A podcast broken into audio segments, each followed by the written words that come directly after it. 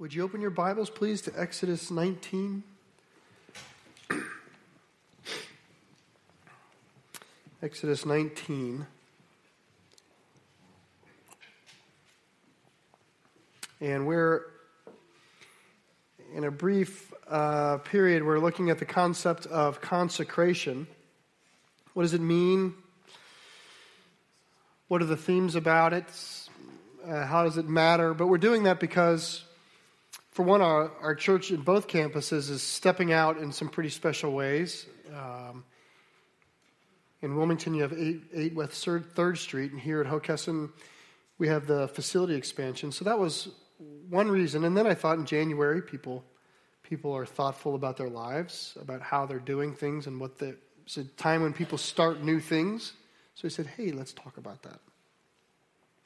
So let me begin this morning with uh, an illustration. It's, it's has to do with navigating. There's something about, and I don't know the right term for it, but like circular geometry, I guess might be a phrase. um, there's 360 degrees in a circle. And one degree, we call this the rule of 60s when you're navigating. One degree, if you're one degree off and you go 60 miles away, you're one mile off. So one degree at 60 miles is a mile and you can do all the other things. So at 30 miles, it's half a mile. At 15 miles, half of that, quarter of a mile. Give me some, give me a little bit of time. But you can, you know, so three degrees at 60 miles is three miles. At 600 miles is 30 miles. So when you're talking about navigating, something that can feel pretty inconsequential to you in the moment, if uncorrected, could, over a great distance, uh, really frustrated scenario, become pretty frustrating and difficult. You could end up in the wrong town, something like that. And that has a lot of truth when we talk about how we start new things in life. When we step out in the Lord, I don't know if it's the rule of 60, but uh, a little, a few couple degrees off in the beginning, over time, you could end up uh, straying from God's purpose entirely. Or at least it could feel that way. You could look back and go, How did I end up here? I, was about right when I started. And so I thought this morning, very practically, as we talk about consecration, is the notion of how do we start well? How do we um, step out in the Lord well? Because here's the truth if the Lord has any interest in what you're pursuing, whatever it is, if the Lord has an interest in the matter, then his his interest is at the heart of the matter. Regardless of what it is, whether you're considering being married or considering moving or selecting a major, choosing a college. You know, I always think people used to ask me, What do I want to be when I grow up? And I think a young person probably hears that, something like that. What college do you want to go to? As I play it back in my mind, you realize how self oriented that question is. And if God has an interest in the matter, his interest is at the heart of the matter. And our, this morning we're going to spend some time going, how do we uncover God's interest in the matter as we're stepping forward on something that we're pretty sure he's interested in? Uh, okay, let me give you a brief summary of last week because there are a couple things we need to know from last week to move forward. Last week we talked very high level about consecration and we noticed something very unusual in the Bible. In the Old Testament, consecration shows up very discreetly with a lot of ceremony. And in the New Testament, after Christ, nothing. Almost nothing. Just traces of ceremony. So it's, it's really jarring, actually, how different they are. And especially since there really doesn't seem to be a lot of oriented teaching about it, it just naturally seems to happen. Kind of connected to that is the high ceremony of consecration in the Old Testament. And when I say consecration, I'm talking about the word is built from some Greek ideas of, or Hebrew ideas of setting ourselves apart for the Lord of separating ourselves out for God, of devoting ourselves to the Lord. Those are the ideas of commissioning or ordaining ourselves for God, Those are the ideas in consecration. And in the Old Testament, there's a lot of ceremony. In the New Testament, not so much ceremony. And in the Old Testament, it's often connected to something that's very conditional. So you're consecrating yourself before the Lord, oftentimes beneath the cloud of, if you do this, then I'll do this. Whereas in our life in Christ, what we find is the themes of consecration exist, even if the ceremony doesn't. The themes are preserved, setting ourselves apart, devoting ourselves to God, separating, ourselves out for God. All those themes are just as present in the New Testament, but it's less conditional. It's actually more consequential. It's since you have been, now go live certain, certain sort of way. Since you belong to the Lord now, it's not if you do this, it's since you now are God's, live a certain way. So it's a very significant difference. And so we're going to see some of these things today. You're going to see the high ceremony uh, in Exodus 19. You're going to hear the conditional statements in Exodus 19. And I'm going to try to take a, some time to point out hey, let's not get caught there. What I'm not trying to do is make you think that before something really important in your life happens, you need to get a ceremony just right. You don't need to do that. You need to get your heart right on the matter, right? God wants us, because one degree off is a mile off at 60 miles, right? We want to be right with the Lord on the matters of the heart. Okay, let's start in Exodus 19.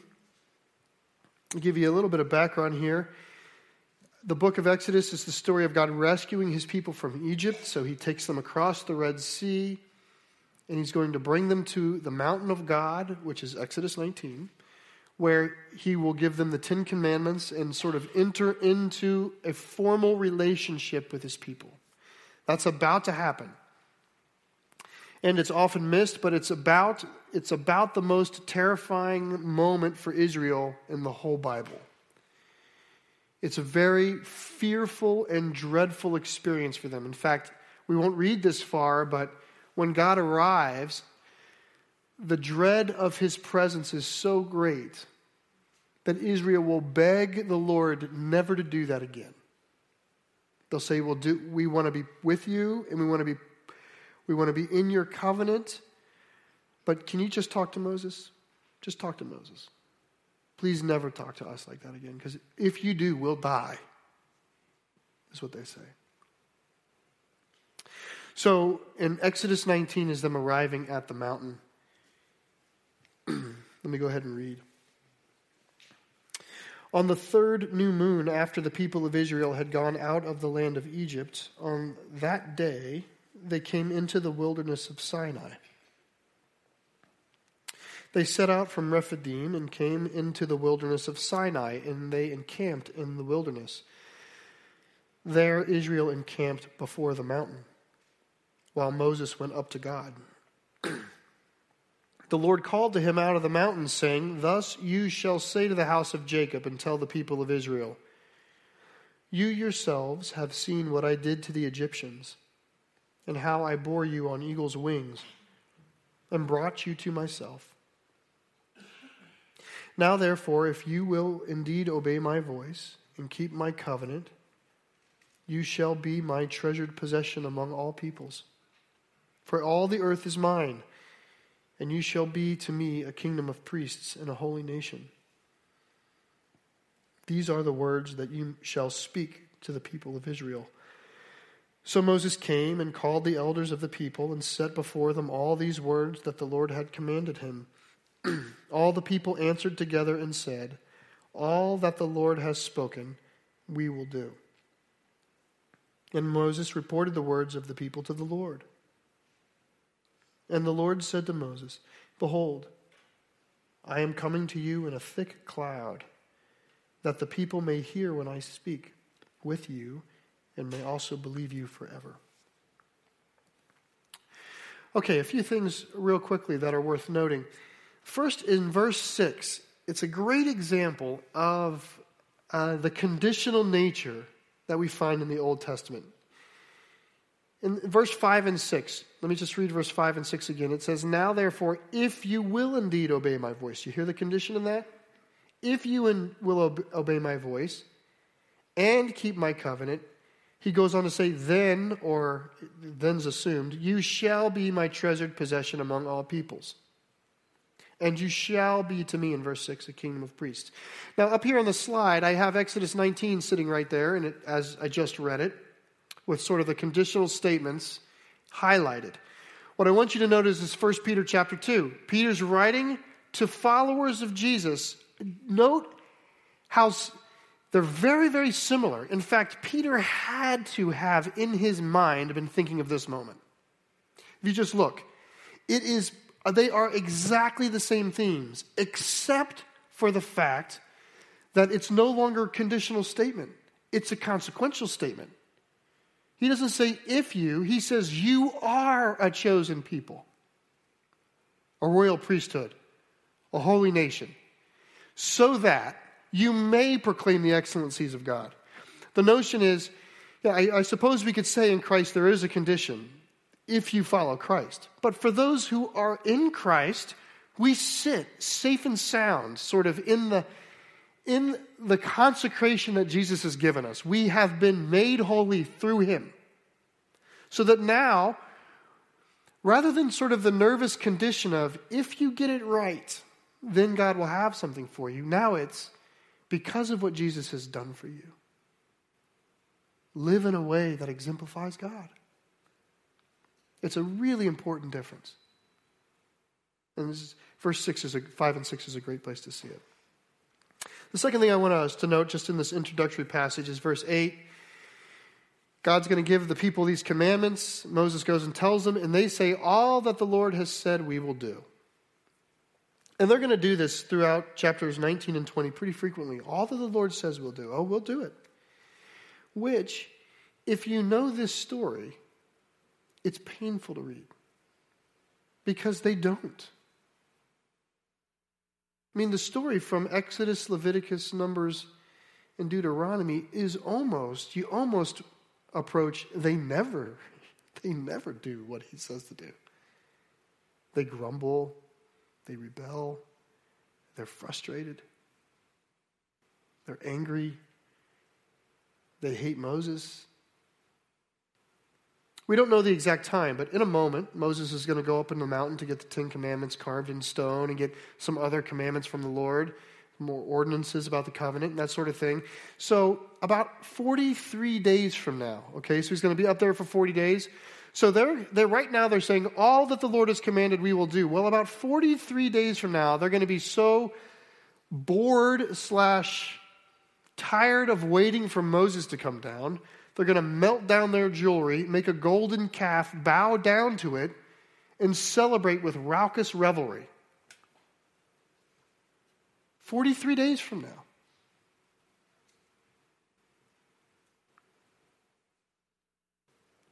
You know, you could be one degree off, and in 60 miles, you're a mile away. You could be 43 days from not looking at all like you set out to be with God. That's why it's important to set out well. Okay, let me read uh, about 9 through 15. 9b through 15 for those of you who are particular. This is what it says When Moses told the words of the people to the Lord, the Lord said to Moses, Go to the people and consecrate them today and tomorrow and let them wash their garments and be ready for the third day. For on the third day the Lord will come down on Mount Sinai in the sight of all the people, and you shall set limits for the people all around, saying, Take care not to go up into the mountain or touch the edge of it. Whoever touches the mountain shall be put to death. No hand shall touch him, but he shall be stoned or shot. Whether beast or man, he shall not live. When the trumpet sounds a long blast, they shall come up to the mountain.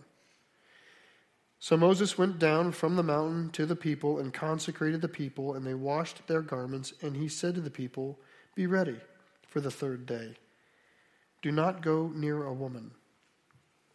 let me clear up something real quickly. The do not go near a woman is not because a woman is bad or she has cooties.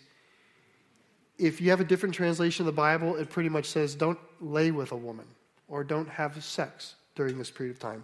He's saying abstain over the next several days. Right? The, the teaching is coming to the elders the, and their men. The teaching is coming through the men of the tribes, and they're being instructed during this period of time abstain. And what I want to do is, I don't want to translate the ceremony, okay? Apparently, the ceremony didn't work. They don't last 43 days, okay? I don't want to translate the ceremony.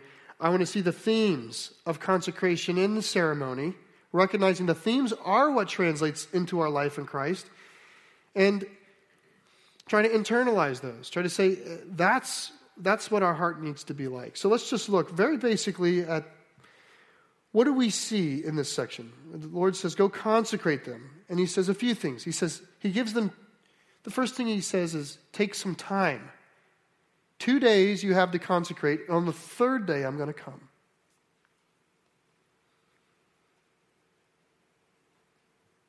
There's some time given. Now, I don't want to press this too far. I don't want to, I don't think there's any specific sort of time. But what is worth noting is this is not s- some sort of ordeal that's just gone into haphazardly or spontaneously or off the cuff. Rather, take some time to think about what I've said, and I'll come. You know, if you were going to buy a car, it would be very unusual, right as the dealer had closed the deal on you, to say, you know what? How about you go home and sleep on this? They don't do that anytime, in, in the moment, people always want to say and do the right things. The Lord says, take some time.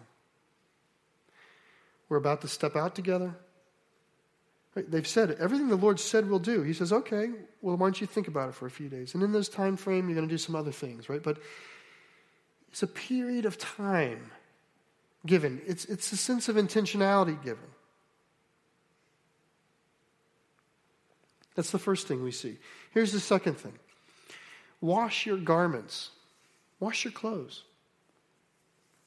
This is worth noting since they're living in a desert. They're not going to walk down to the river and clean. They're in the midst of a desert, they're in a water scarce environment. They don't wash themselves, they don't bathe themselves.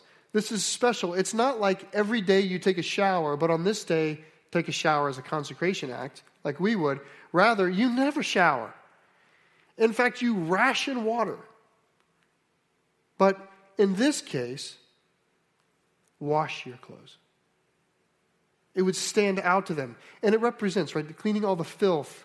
It's just symbolic of cleaning sinfulness out, right? That's what the Lord's trying to get to them. That's the internal f- principle that the Lord's trying to evoke in us is if we are going to step out into something that God has an interest in, then we want to know God's interest in it, right? If God has an interest in what you're doing, his interest really matters. Take some time. And in that time, as part of seeking the Lord, just the Lord's mind about it, purify your life, sanctify yourself, rid yourself, create a sensitivity, like seek a sensitivity before the Lord of where, how am I thinking wrong? How is sin clouding my judgment?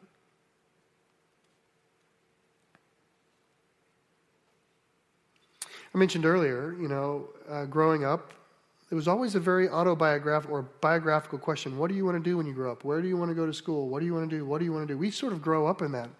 For us, self interest, we should assume self interest is always in front. That our knee jerk reaction to every subject is self interest, self preservation, self aggrandizement, self self reputation, right? That's usually, I would say, for most people, what's at work. God is trying to get out in front of that. When I, I think just very practically of the building that we're going to do in Hockessin here, I will recognize, I've recognized my knee jerk. My knee jerk, once I get past all the, for me, I, I see work and, and problems. But once I get past that, if I can just think about the idea, my knee jerk is It'll be nice. It'll be nice to have a parking lot. I come in on the back door where the stairs are falling off the building, you know, the crumbling stairs. It'll be nice not to have crumbling stairs. Those are my knee jerks, and those aren't bad. But that's not God's mind on the matter. I mean, I really can't think that the Lord's up in heaven saying, "We, I really just want to give them something nice. They've worked hard. Let's just give them nice." Where in the Word of God have we ever seen that? God, if God has interest in this matter, then His interest is at the heart of the matter. And my sense is, when I stop and I get past my knee jerk, non-evil in and of themselves sort of feels, but my, my self centered comfort ideas, then I realize, right, we've been placed here to be a light in the community. This fellowship, this building is about to go from being unseen and largely nondescript to everyone notices when a build sign goes up. We're about to go to seen. What a great opportunity to expand the kingdom of God here, just like in Wilmington in 8th West 3rd Street. It's an opportunity to take a vacant space and to breathe life into it right near Del Tech, just to, to be present and alive and to be able to say things. God's interest in the matter rarely is in front of us, it's usually trailing behind us, trying to get a voice. Take some time. Cleanse yourself. Seek his mind on it. This is Acts chapter 13. I showed you this last week. It's coming up shortly. There it is. This is a great example of New Testament, sort of the themes of consecration, right? It's not, there's no ceremony here really to speak of. I mean, things are happening, but they're very earthy, very real. You really can't strip anything out of this without taking real meaning away. There's people that are fasting and praying before the Lord. The Holy Spirit says, Separate apart from me Barnabas and Saul for the work that I have for them. Then I want you to note, then after fasting and praying, first of all, time is implied there. You can't, it doesn't count if you fasted for a minute. Right? If they fasted, it wasn't like they went, mm, that's long enough. Let's pray. So after a, a time of fasting and praying, of getting God's mind in the matter, inviting Him into the subject, why? Because when we step out, whatever it is, whatever it is we're doing that God may have an interest in, when we step out, we want to be right on course with the Lord because 60 miles away, if you're just a little bit off, you're off.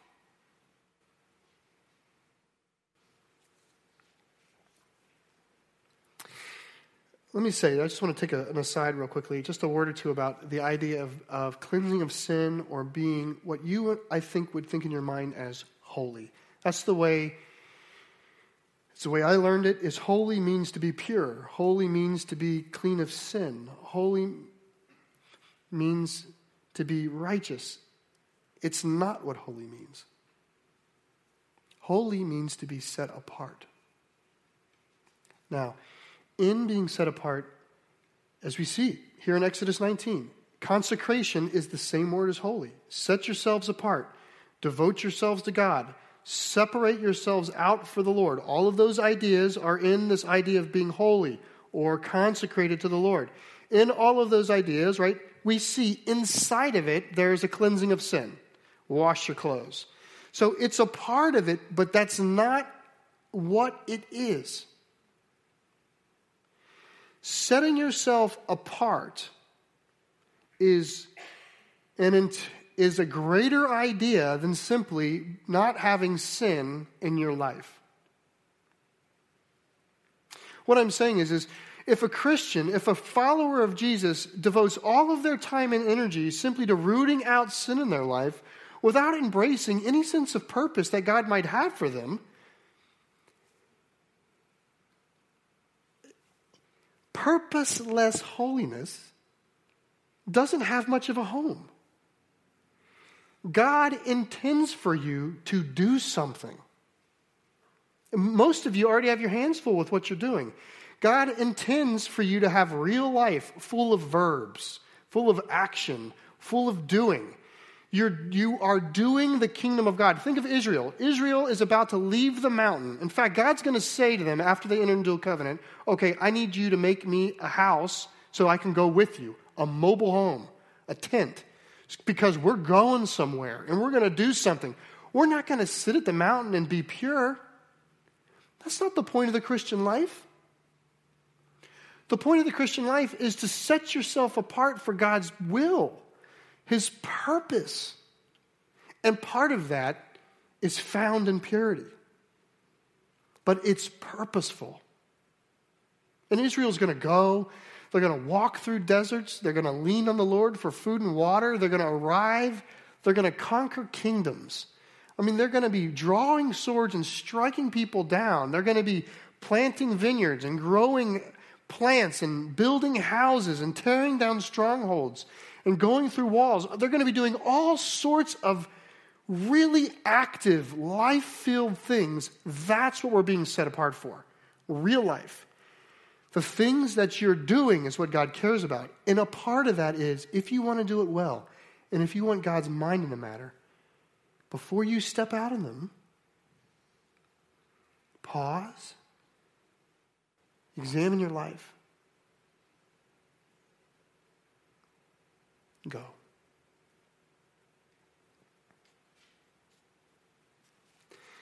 We've had a lot of children born lately.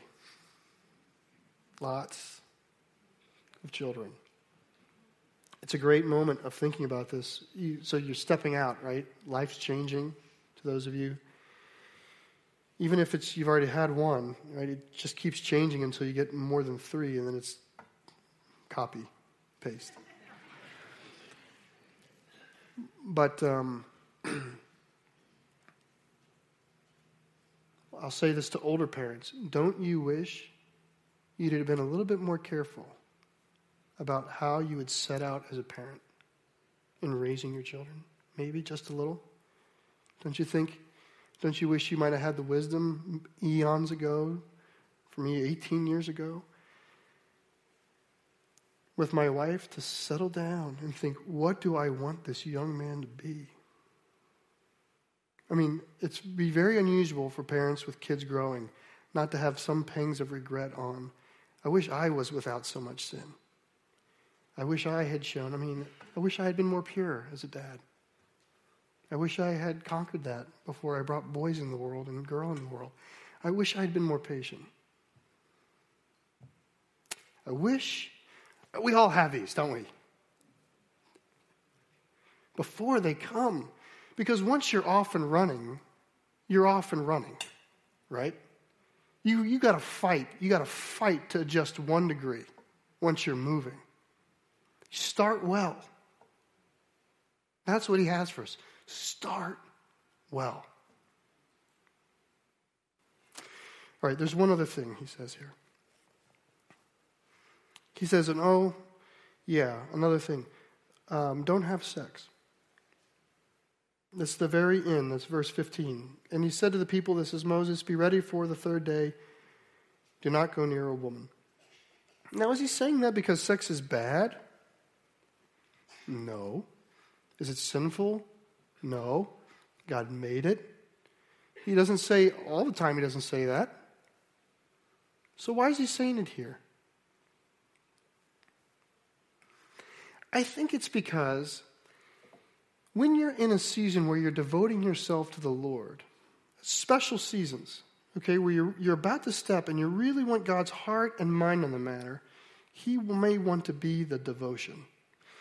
Devotion and intimacy are pretty close, they're close concepts.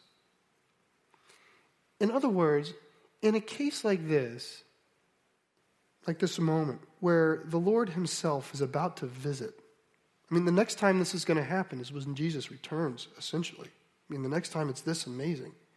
That's going to be a dreadful moment.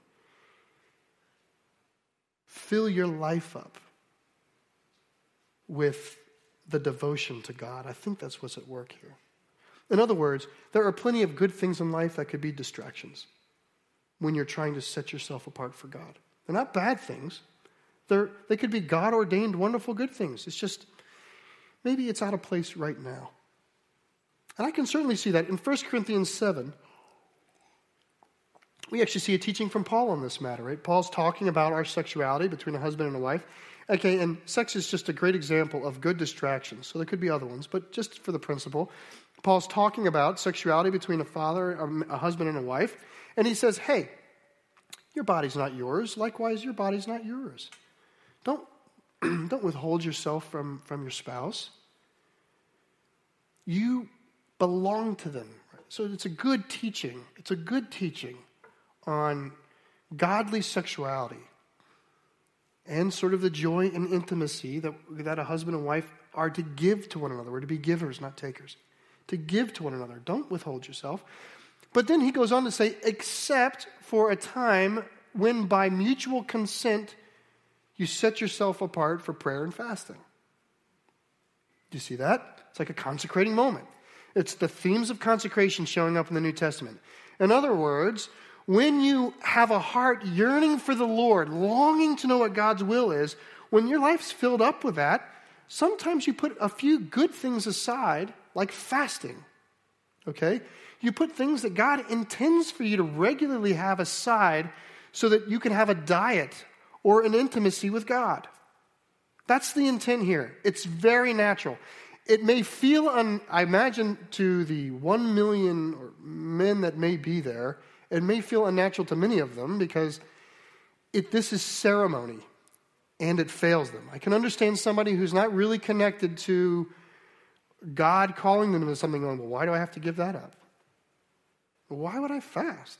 Well, if you don't understand why you would fast, then you shouldn't. We don't meet God in ceremony, we meet Him in the heart. There's some great examples in Scripture. One, the best example I can think of on this particular issue, and I think sex is such a good example because it's such an intimate sort of, how dare he have me give that up thing. And I'm speaking for the guys in the room at least. What I see is in uh, the story of David and Bathsheba, okay? King David, now he's supposed to be off to battle. That's what it says in the Bible. It says, in the time when kings go to war, David was sitting in his castle, and he looks down the hill, because David's castle's on a hill. And he looks down the hill and he sees on the roof of a house down there a really beautiful woman bathing. And David, who should have been fighting God's battles, but was home in his castle, thinks to himself, I think I want her. And so he sends for her, and her name is Bathsheba. Now, Bathsheba goes to him and lays with him and becomes pregnant. And the problem is, among others, is that Bathsheba is the wife of Uriah the Hittite. And Uriah the Hittite's out of town. He's on the front lines fighting God's battles, where David should be. So David lays with Bathsheba, and in God's way, she becomes pregnant. So David thinks to himself and he gets this bright idea. He says, "You know what I'm going to do? I'm going to have Uriah the Hittite come home on some R&R. I don't know, I'll think up something some stupid question to ask him about the army. I'll bring him home, and then when he's home and he'll see Bathsheba and you know, lay together, next thing you know, no one will know the difference. It'll all be mollified. So he does that. He says, Uriah comes home, comes home from battle. David says, Uriah, it's great. Welcome home from battle. It's good to see you. You know, and he asks a question like, Oh, yeah, and how many arrows do we have? Okay, good, good. Now, Uriah, you've worked hard. Go, go to your wife. Go enjoy yourself. Kick back, relax. You've earned it. Uriah. Uriah goes home. There's Bathsheba waiting for him. Does he sleep with her? Those of you who know the story? No. He can't. You know why he can't sleep with her? Because his men are on the front lines, living and dying. That's why he can't. Because his heart is in the battlefield. This is a great natural example of someone whose whose heart is, is where it needs to be, and it makes another perfectly good distraction out of place. He says, How can I do that? When we set ourselves apart for the Lord, we take some time. And in our time we take, we, it's an opportunity to Lord, give me your mind and your eyes on things because if you have any interest in this matter, then your interest is at the heart of it. Lord, so give me your mind. Help me to understand your will. Help me. I know that my own self interest is almost always in front, and your, your interest in the matter is trailing behind, Lord. So help me just to kind of kill that spirit and see how you want how you want me to set out here, how you want me to move forward here, how you want me to, to be in this, because I don't want to be five degrees off right from the start. I don't want to be 10 degrees off. I want to be right where you are, Lord. And, and during that period of time, it's, it is, it's just right. If it matters to you, it'll make sense to you to just, at the exclusion of plenty of good distractions, to push those things away so you can hear God. That's the heart of consecration. If we're going to do something that God cares about, we want to do it the way He cares. Because ultimately, if He cares about what you're doing, ultimately, making His name great in it is what matters. So we don't just want to head out. Particularly when we bear the name of Christ. I mean, that's the peculiarity. In the Old Testament, they had the burden of conditions, right? If you do this, then I'll do this. In our lives in Christ, it's a different sort of burden. The burden is this you are already one of God's. He's done it. Now, therefore, magnify his excellencies everywhere you go. There's a burden in that. Do you feel it? Of when I go out, I am God's child. Lord, may my path be his path. May I step the way he would step. May I say what he would say. And there's just occasional times in life where it's worth pausing, right? We don't, maybe we don't need to do that when we take out the trash, but when we fit out Third Street when 70 some people in Wilmington, when you fit out 3rd Street, it's probably a time to set yourself aside. Here in Hockessin, when we spend $4.5 million to fit this facility out, it's probably a time to make sure that we're, we're going into this the right way. Because it's God's kingdom He's trying to make great here, not our comfort. Let me to pray. I first, in prayer, just want to reach out those of you who maybe outside of the Lord right now or outside the story of Jesus. Just with the, you know, with our heads bowed, I, I just want to repeat. There's no ceremony you will not be ceremonially invited into the kingdom. And that's good news. You don't have to get something just right. Nor are there these massive conditions. I, the word prohibits me from assigning you a great task to do to be worthy of God. God's love has offered you salvation.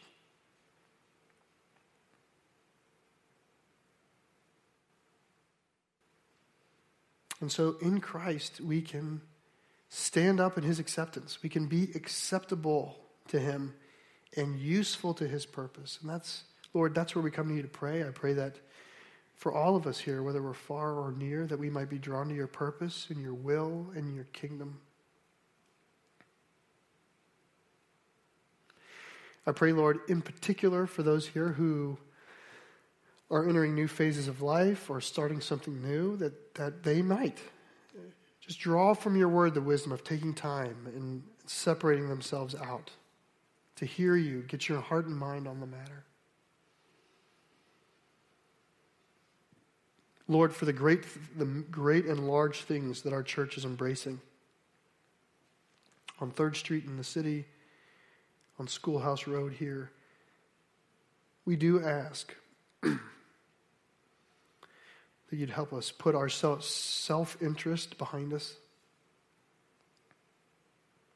You would mature us, Lord, to see the ways of wrong thinking that often inhabit our minds. Pray, Lord, you'd make us one here so we can step out well. We pray all this, Lord, in Jesus' name. Amen.